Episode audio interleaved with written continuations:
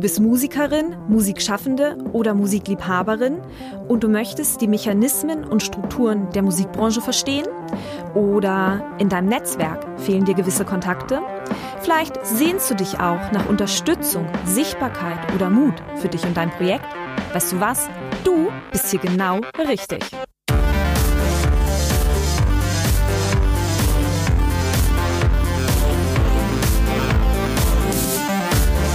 Und herzlich willkommen zum Podcast von Raketerei. Ich bin Imke Machura, ich wohne in Hamburg und mein Herz schlägt für Musik. Ich habe meine Leidenschaft zum Beruf machen können. Nicht als Musikerin, nein, dafür fehlt mir das Talent. Ich promote, ich bucke, ich manage ein Indie-Label. Ich bin Macherin. Ich bin eine von wenigen und ich frage mich schon lange, warum. Deswegen habe ich mich auf die Suche gemacht und ich habe Antworten gefunden. In dieser Podcast-Serie porträtiere und interviewe ich Frauen, die die Musikbranche prägen und mitgestalten. Ich zeige, wo die Frauen, Ladies und Bitches der Musikbranche stecken. Und noch mehr. Ich beantworte euch durch diese Interviews zentrale Fragen zur Musikbranche, mache auf Vorbilder sowie Vielfalt aufmerksam, empowere und vernetze. Klingt gut, oder?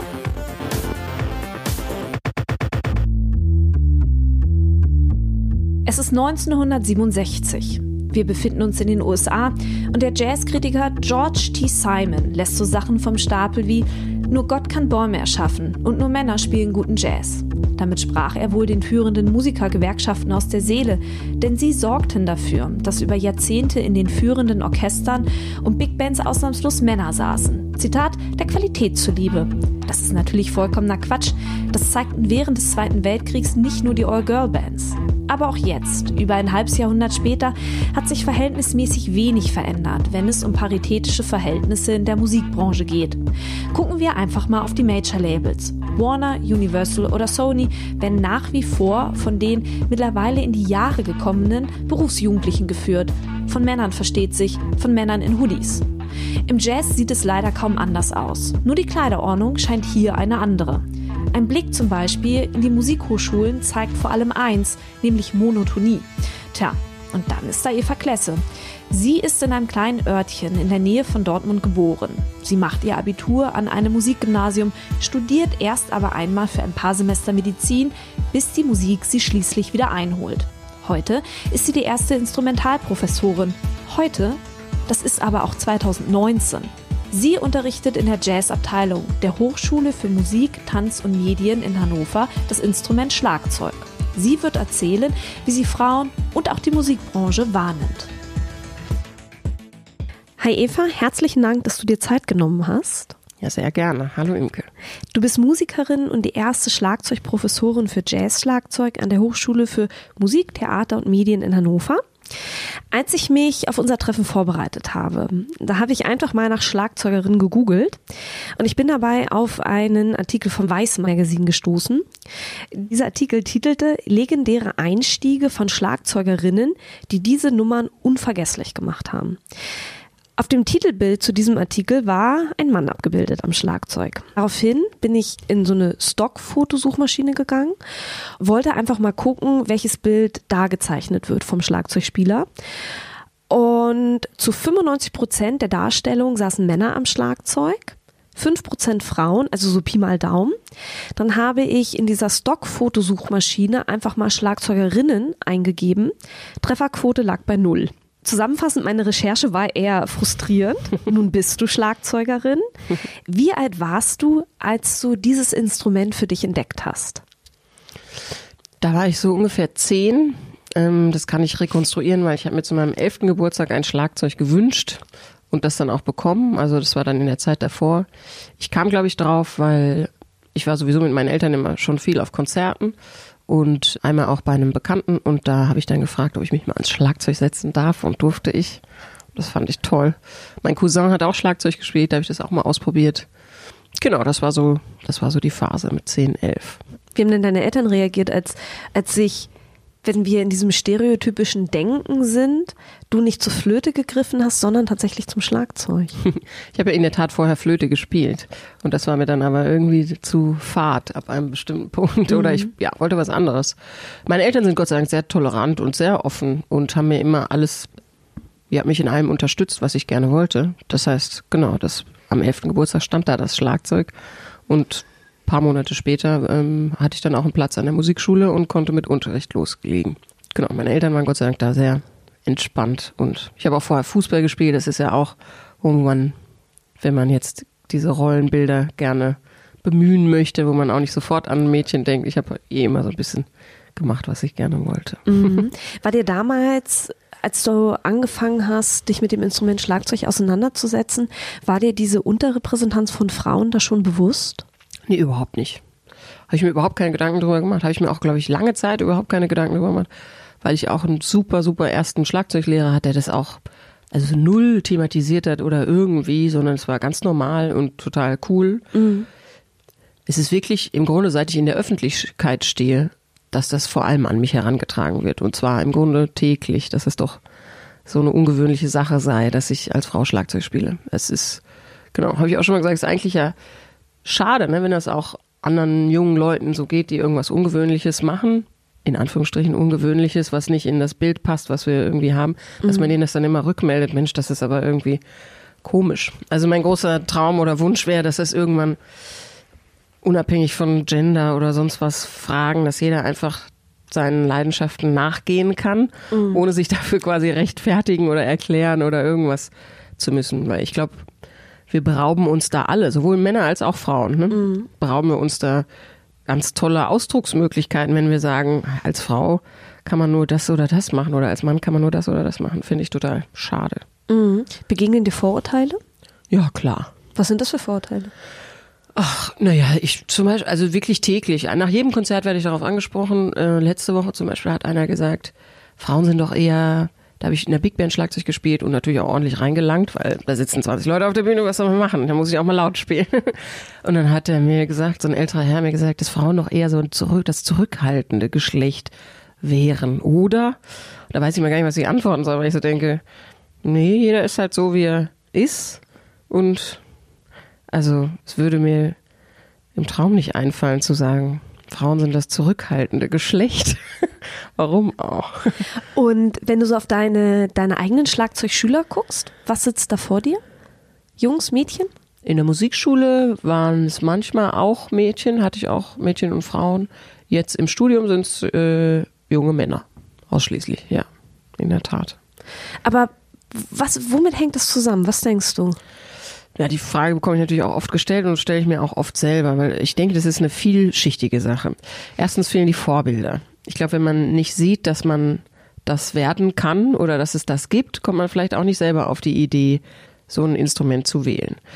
Dann eben, dass man, glaube ich, sich ein dickes Fell anlegen, zulegen muss, wenn man äh, als Frau zum Beispiel jetzt in der Jazzszene Schlagzeug spielt, weil man eben mit diesen Sprüchen muss man, muss man zurechtkommen, ne? muss man irgendwie einen Umgang finden. Und wenn man da gleich sehr eingeschüchtert von ist, ich glaube, dann hört man damit irgendwann auf, macht man das irgendwie nicht weiter. Genau, ich glaube, dass auch im Moment einfach viele Positionen noch von ausschließlich Männern besetzt sind. Professuren, Lehraufträge an Hochschulen, äh, Studierende an Hochschulen. Mh, mm, ja, im Moment, wenn man da so drauf guckt, ist es vielleicht auch gar nicht so attraktiv für junge Mädchen zu sagen, das will ich machen, weil dann bin ich immer die Einzige, ne? so wie ich das jetzt auch war. Ich glaube, wir sind da gerade total im Umbruch, sowohl in der Jazzszene als auch gesamtgesellschaftlich. Ne? Wer ist das ja alles gerade Thema, Gott sei Dank. Ich finde es total wichtig und ich glaube, meine Generation ist da jetzt gerade eine, die vielleicht Vorbild für die nachkommenden Generationen mhm. werden könnte. So dass es einfach alles bisschen gemischter ist, bisschen freier ist, welches Instrument man wählen kann, dass das gar nicht mehr so eine große Rolle spielt. Und wenn du junge Mädchen an der Uni, an der Hochschule, an der Musikhochschule so vor dir sitzen hast, hast du den Eindruck, dass du die besonders empowern musst, dass sie dranbleiben? Ja, habe ich schon das Gefühl, ehrlich gesagt. Mhm. Ich habe zum Beispiel jetzt in Hannover auch so ein, äh, wir haben uns erst einmal getroffen, aber ich möchte gerne so einen Stammtisch einrichten für die paar jungen Frauen, die eben da in der Jazzabteilung sind. Gar nicht, um sich von den anderen abzugrenzen, überhaupt gar nicht. Ich mach, bin dann auch einmal mit allen Jungs was trinken gegangen, so. Aber einfach, um sich zu vernetzen, um sich auszutauschen, um auch mal eben unter Frauen reden zu können, weil manchmal kommt dann was anderes äh, auch auf den Tisch, ne, an Themen so. Und einfach auch, um zu gucken, wie geht's euch hier in der Abteilung? Fühlt ihr euch wohl?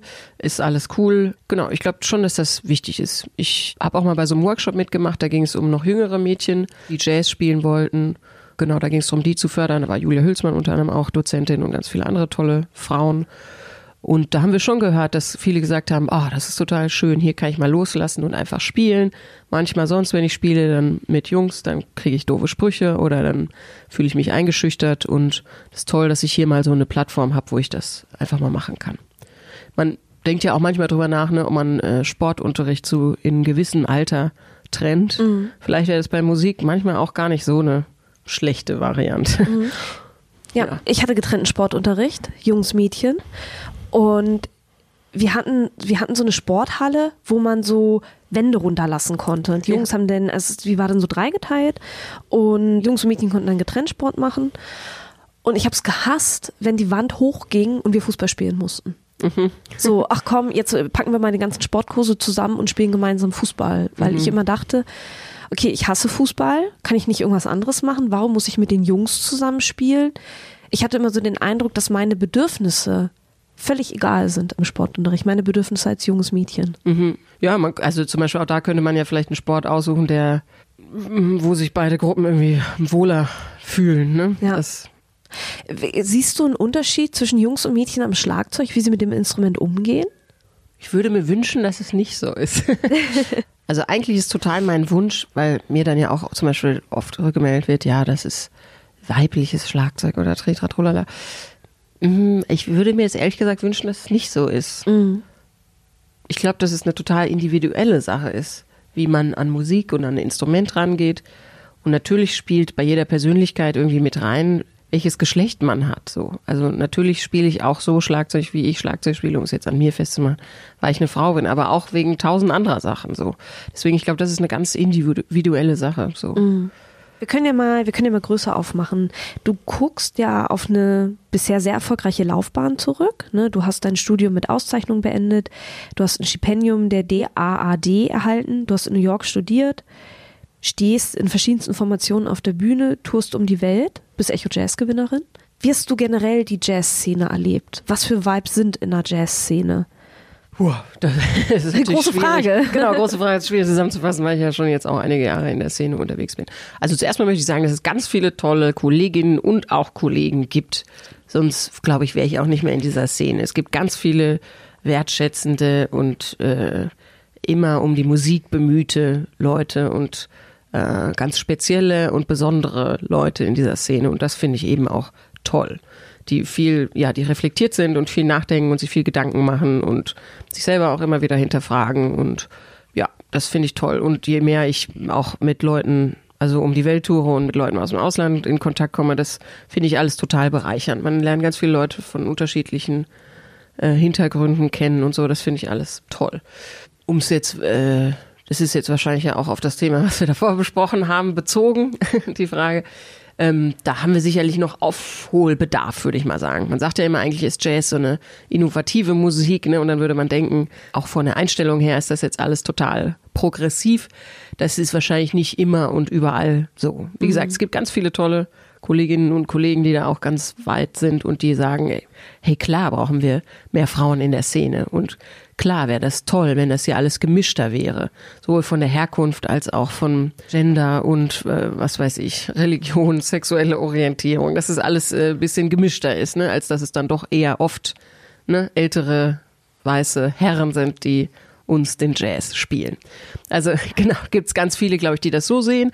Gibt aber auch ein paar, glaube ich, die sich die da vielleicht Angst haben oder denken, jetzt wird mir irgendwas weggenommen, wenn da jetzt auch noch andere Leute mit in der Szene mitmischen. Ich glaube, die Leute müssen wir noch so ein bisschen mitnehmen, um es mal positiv auszudrücken. Ich finde es interessant, dass du sagst, dass der Jazz innovativ ist, weil ich mich gerade gefragt habe, hm, wenn ich an meine Arbeit im Jazz denke, denke ich tatsächlich eher an ältere Menschen, mit denen ich zusammengearbeitet habe, auf journalistischer Seite, auf mhm. veranstaltungstechnischer Seite. Das passt für mich irgendwie nicht mit dem Bild zusammen, dass Jazz innovativ ist. Genau, da sind wir auch gerade in so einem Umbruch, ne? Weil ich meine, uns ist allen auch dran gelegen, ich bin jetzt auch gerade Anfang 30, ne? Meine Band die sind zum Beispiel sogar noch jünger, dass wir auch ein Publikum ansprechen, was eben nicht was man sich jetzt unter einem typischen Jazzhörer vorstellt, nur ist. Die sind ja auch total toll und die sollen auch unbedingt weiter zu unseren Konzerten kommen, aber uns ist natürlich auch daran gelegen, dass wir ein jüngeres Publikum ansprechen. Aber ich glaube, dafür muss sich eben auch institutionell und in der Szene wirklich was ändern. Und es gibt ja ein paar Beispiele, ne? zum Beispiel jetzt in Berlin beim Jazzfest haben wir jetzt auf einmal eine junge Frau in der Leitungsposition. Finde ich total toll. Gibt es auch Leute, die sich darüber aufregen sollen sich aufregen, genau wie sich Leute darüber aufregen, dass ich jetzt die Stelle habe, die ich habe. Das sind total wichtige Zeichen. Es geht jetzt überhaupt nicht drum, manche sagen ja immer, das Pendel schlägt jetzt um. Ich glaube, davon sind wir weit entfernt. Es geht einfach darum, dass wir das so ein bisschen mischen, ein bisschen jünger werden, ein bisschen weiblicher. Zum Beispiel das Festival in Berlin, ich war leider nicht da, das erste, aber das soll ja sehr innovativ und neu und frisch gewesen sein. Das ist doch toll. Mhm. Das Festival in Berlin, an was für ein Festival denkst du da? Jazzfest Berlin. Ach, das, ah, ich habe zum Beispiel eine ganz andere Wahrnehmung vom Jazzfest Berlin. Meine Wahrnehmung ist, ja, weibliche Leitung, mhm. aber immer noch recht angestaubt. Mhm, okay. So vom Publikum her. Wie gesagt, das ist auf jeden Fall ein Punkt, an dem wir arbeiten müssen. Ja. Ich merke das in Leipzig hier. Hier ist es, glaube ich, schon gelungen, auf jeden Fall auch ein jüngeres Publikum sozusagen ranzuziehen. Das finde ich toll. Und ich glaube, da muss man mit Festivals auch irgendwie neue Wege gehen, anstatt nur hier im großen Konzerthaus und so weiter und so fort. Das ist auf jeden Fall eine Aufgabe noch. Ja, und ich glaube, eine, eine Aufgabe ist auch, um sich jüngeres Publikum zu erspielen, möglicherweise in andere Clubs auch mal zu gehen. Ich habe den Eindruck, dass Jazz mal auch mehr aus den Jazzclubs rauskommen muss. Gibt es aber ja auch Bewegungen, also dass Jazz an ungewöhnlichen Orten passiert und so weiter und so fort. Und zum Beispiel in Köln gibt es so eine Initiative, die spielen, gibt es einen Tag im Jahr, da spielen die in diesen ganzen Bütchen, in so Kiosk-Dingern. Spielt in jedem eine Jazzband, finde ich zum Beispiel super. Mhm. Weil ich glaube, da passiert das ganz oft, was ich ganz schön finde, nämlich dass Leute die Musik hören und dann hinterher sagen, ach, das ist Jazz, ah, interessant, das gefällt mir ja total gut. Hätte ich nicht gedacht. Und dann denke ich so, ja, genau. Vielleicht muss ich auch im Mindset der Musikerinnen und Musiker zum Teil noch was ändern, mhm. weil ich glaube, es ist auch ohne sich anbiedern zu wollen oder so, aber ich glaube, es ist wichtig, auch das Publikum mitzudenken. Also ich finde es zum Beispiel total wichtig, da immer auch eine Einladung auszusprechen. Verbal oder auch eben musikalisch zu sagen, ich mache hier nicht nur Jazz für Jazz-Experten. Das ist mir ein totales Anliegen, ehrlich gesagt. Also hat Jazz im Prinzip auch so ein bisschen so ein Imageproblem ich glaube, da bin ich zu sehr in dem, in dem ganzen Wahnsinn drin, als dass ich das so äh, beurteilen könnte. Aber vielleicht, ja, vielleicht. Ich kenne auch viele Kolleginnen und Kollegen, die das ähnlich sehen und sagen, es ist nicht mehr die Attitude, ich spiele mit dem Rücken zum Publikum, mir ist das völlig egal oder ich finde es sogar toll, wenn die Leute rauslaufen. Ist auch eine berechtigte Ausgangsposition, ne? Meine ist es nicht. Ja, ich sehe es als Herausforderung, Musik zu machen, die spannend und ansprechend ist Sowohl für Leute, die überhaupt keine Vorbildung in dem Bereich haben, als auch für die, die sagen, ich bin total Jazz-Fan, ich habe schon alles Mögliche gehört. Das finde ich, da fängt es an, spannend zu werden. Lass uns mal wieder zurückkommen zu den Schlagzeugerinnen. Ich habe zum Beispiel gelesen, dass es in der Schweiz 10 bis 15 professionelle Schlagzeugerinnen gibt. Hast du eine Zahl für Deutschland? Nee, habe ich nicht. Aber die, ich glaube, wenn man wirklich zählt, äh, jetzt im Jazzbereich, wer on the scene ist sozusagen, den man kennt, dann ist es auch, lässt sich das auch relativ an zwei bis drei Händen abzählen, würde ich mal behaupten. Wer ist aus deiner Sicht der bekannteste Schlagzeuger und die bekannteste Schlagzeugerin in der Szene? In Deutschland? Ja. Oh Gott, das ist ganz schwer zu sagen. Weil alle sind so verschieden. Ne? Mhm. Also der eine oder die eine ist für das berühmt und der andere, die andere für das andere. Ah, ich meine, das ist ja eh in unserer Szene ist ja berühmt eh so ein Ding, so eine kleine Welt. Ähm, untereinander kennen wir uns sowieso alle, aber wer jetzt aus, außerhalb von unseres, äh, von unserem Kosmos da jetzt mal irgendeinen Namen von Jazzmusiker gehört hat, da ist wahrscheinlich Till Brönner ist da noch und Schlagzeuger, weiß gar nicht, ob irgendein wenn wir jetzt auf der Straße eine Umfrage machen, ob irgendjemand einen Jazz-Schlagzeuger kennt. Ich kenne exakt einen. Sag mal. Benny Greb. Ah, guck, ja. Aber den kenne ich auch nur, weil ich mit dem im selben Büro saß und Ach, gearbeitet habe. Ja, interessant. So, und der ist ja weltweit tatsächlich auch unfassbar erfolgreich. Mhm. Hast du ein Schlagzeugervorbild eigentlich? Eine Schlagzeugerin als Vorbild? Ich habe auf jeden Fall Vorbilder, mehrere sicherlich. Mir war das in dem Punkt gar nicht so wichtig, dass es Frauen sind. Also es sind wirklich Männer, da weil es ja eben auch so gar nicht so wahnsinnig viele, auch genau in dem Stil, den ich jetzt so verfolge, gibt vorher. Ein Schlagzeug, den ich ganz toll finde, ist Brian Blade. Das ist so ein genau amerikanischer Superstar. Der spielt einfach wahnsinnig musikalisch. Und ein anderes Vorbild ist sicherlich mein längster Lehrer sozusagen gewesen, das, oder ist immer noch, das ist Heinrich Köberling. Kennt man auch vielleicht jetzt nicht sofort beim ersten Hören, aber ist ein unfassbar musikalischer, toller Schlagzeuger und auch ganz toller Lehrer gewesen. Also macht das Musikalische diese Menschen für dich zum Vorbild? Ja, wenn ich die dann persönlich kennenlernen darf. Mein Lehrer kenne ich natürlich nur auch persönlich. Der ist sicherlich da auch ein Vorbild. Aber ja, das Musikalische. Ich finde es auch beeindruckend, wenn jemand sehr virtuos ist ne, und wirklich Schlagzeuger, Schlagzeuger ist und das alles so ganz toll kann. Aber im Endeffekt, was mich dann wirklich mm, berührt oder anspricht, ist, wie jemand Musik macht mit anderen Leuten zusammen. So, das mhm. oh, finde ich super. Dann lass uns noch mal einen Blick in die Zukunft wagen, Eva.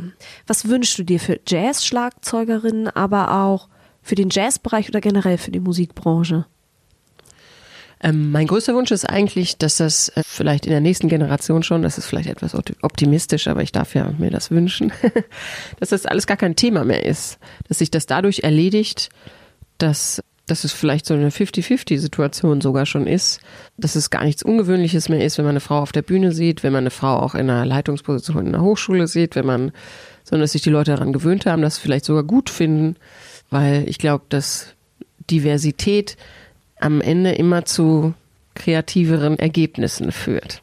Da gibt es, glaube ich, sogar Studien, dass man, wenn man Teams mischt in Sachen Altersstruktur, Herkunft, Gender, dass das Team dann zu kreativeren Ergebnissen kommt. Und das würde ich mir total auch für die Jazzszene wünschen. Einfach. Genau. Und dass sich junge Mädchen und junge Männer da in der nächsten Generation überhaupt keinen Schädel mehr drüber machen, sondern dass sie sagen, ich spiele jetzt Jazz Waldhorn und niemand findet es komisch. Gibt es noch irgendetwas, das du hinzufügen möchtest? Ein Appell an die jungen Frauen, setzt euch ans Schlagzeug. ja, das sage ich immer gerne.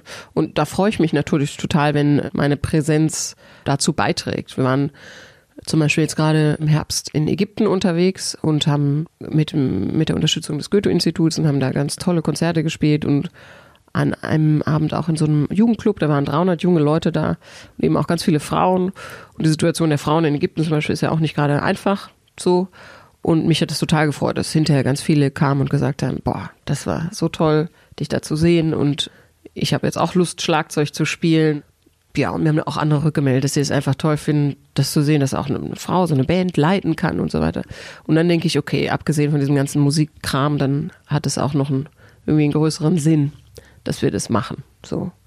Das freut mich. Insofern klar, junge Frauen, schnappt euch Kontrabässe, Schlagzeuge oder halt einfach das, worauf ihr Lust habt, ohne Rücksicht auf, was irgendjemand von euch erwartet. Das war Eva Klesse. Herzlichen Dank, dass du dir Zeit genommen hast. Vielen Dank. Das war die wunderbare Eva Klesse, Musikerin und Instrumentalprofessorin für das Instrument Schlagzeug. Herzlichen Dank fürs Zuhören. Ich glaube, man hat gehört, dass wir beide sehr erkältet waren. Dennoch bewerte den Raketerei-Podcast gerne auf iTunes oder folgt mir auf Spotify. Wenn ihr etwas auf dem Herzen habt, das ihr mir mitteilen möchtet, dann schreibt mir sehr gerne eine E-Mail. Ihr erreicht mich unter imke.raketerei.com. Die nächste Folge erscheint am 18. März. Bis dahin bleibt mir gewogen, eure Imke.